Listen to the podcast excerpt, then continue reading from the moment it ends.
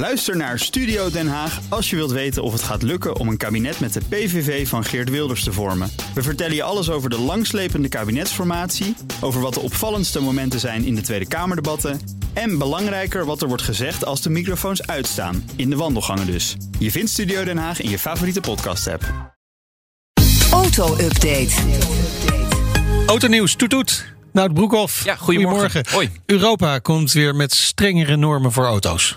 Ja, dat heeft de Eurocommissaris eh, Frans Timmermans uh, laten doorschemen. De plannen worden volgende week woensdag gepresenteerd.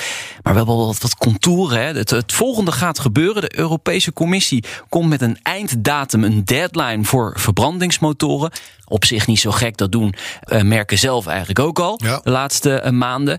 er komt een vervuilersheffing. Dat betekent extra belasting als je een auto rijdt die meer CO2 uitstoot. Ja, dat zijn wij ook al gewend hier in Nederland. Ja. Hè? We be betalen steeds meer belasting voor auto's. En elektrisch rijden moet gestimuleerd worden in het nieuwe plan. Het aantal laadpalen moet fors toenemen. Het is natuurlijk nog allemaal een voorstel. De lidstaten moeten uiteindelijk stemmen. Maar dit zijn een beetje de contouren die eraan zitten komen. En dat vinden de automobilisten, die een beetje autogek zijn, niet zo leuk. Nee, nee, nee. En Nederland weet daar dan altijd nog weer extra belastingen op eh, te plakken. Ja. En dus als we nu zo stabiliseren, dan komt de rest van Europa misschien een beetje met ons gelijk. In plaats van dat wij eh, nog altijd Ja. heel veel betalen. En uiteindelijk gaan we tweedehands auto's rijden die weer vervuilender zijn. En Ja. het werk averechts dan. Oké, goed. Dan, eh, Volvo verwacht dit jaar een lang gekoesterde verkoopdoelstelling te behalen. Ja, Volvo wil dolgraag 800.000 auto's per jaar verkopen. En dat gaat naar verwachting dit jaar lukken. Eh, Dat zegt de, de topman van Volvo. Het is een eh, lang gekoesterde wens. Misschien weet je nog, tien jaar geleden toen Volvo werd overgenomen door Geely. Ja. Toen werd gezegd, we moeten in 2020 800.000 auto's verkopen kopen. Eh, ze hadden de coronacrisis niet meegerekend destijds, eh, wat heel erg begrijpelijk is. Eigenlijk zouden ze dus vorig jaar die 800.000 moeten halen. Maar ja, dat lukte niet. Dit jaar moet het wel gaan lukken. Dan moeten ze in de tweede helft van het jaar nog 420.000 auto's verkopen. Dus dat wil zeggen dat ze nu is tot wel een toe... enorme versnelling ingezet. Ja. Hè? Want volgens mij heeft het iets van 50 jaar geduurd voordat ze 500.000 auto's per Ja. jaar eh, verkochten. Klopt. En, en nu moet het dus binnen eigenlijk een een decennium ongeveer naar 850.000. En het gaat ze lukken. Enorme versnelling. En het gaat ze lukken. Ja. Dan Daimler, het moederbedrijf van Mercedes, gaat een luxe divisie opzetten. Hadden ze die niet al? Nee, die hebben ze Oh. nog niet. Eh, je hebt de merken AMG, je hebt eh, Maybach en het model de G-klasse. Ja, dat bedoel ik. Ja, en dat wordt nu samengevoegd in één bedrijf, één divisie. Het doel is om zo meer van elkaar te gaan profiteren. Ehm, dit gebeurt eigenlijk al vaker. Hè. Bij de, de, de Volkswagen Groep heeft verschillende luxe divisies. Met daarin Porsche, Bugatti bijvoorbeeld, Lamborghini. Eh, Stellantis doet dat nu met Alfa Romeo, Lancia en DS. En Daimler gaat het dus ook doen. Het bedrijf wordt in principe niet afgesplitst of naar de beurs gebracht. Nee, blijft gewoon onderdeel van Daimler. Op de autobeurs van München dit najaar krijgen we meer informatie. Want we zijn natuurlijk wel benieuwd of dit een- bepaald soort naam gaat krijgen, dit, dit bedrijf. Dus eh, nou, we gaan het zien.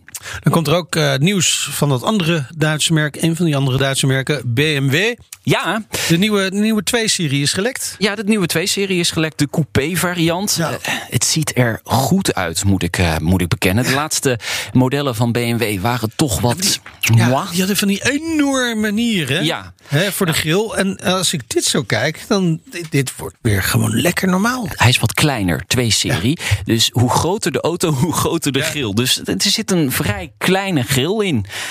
Nou, dat is toch mooi? Ja, normale grill, zullen we maar Nog zeggen. andere dingen opvallend? Ja, wat ik leuk vond is dat de achterwielaandrijving hier bij deze auto gewoon eh, gehandhaafd blijft. En er komt een model met een 6 in lijn. Eh, dus dat is ook wel fijn. Leuk, leuk, leuk. Eh, uiteraard ook vier cilinders die ze gaan aanbieden. De foto is wel te vroeg gelekt, want de onthulling vindt pas 8 juli plaats, later deze week. Dan gaan we naar Canoe.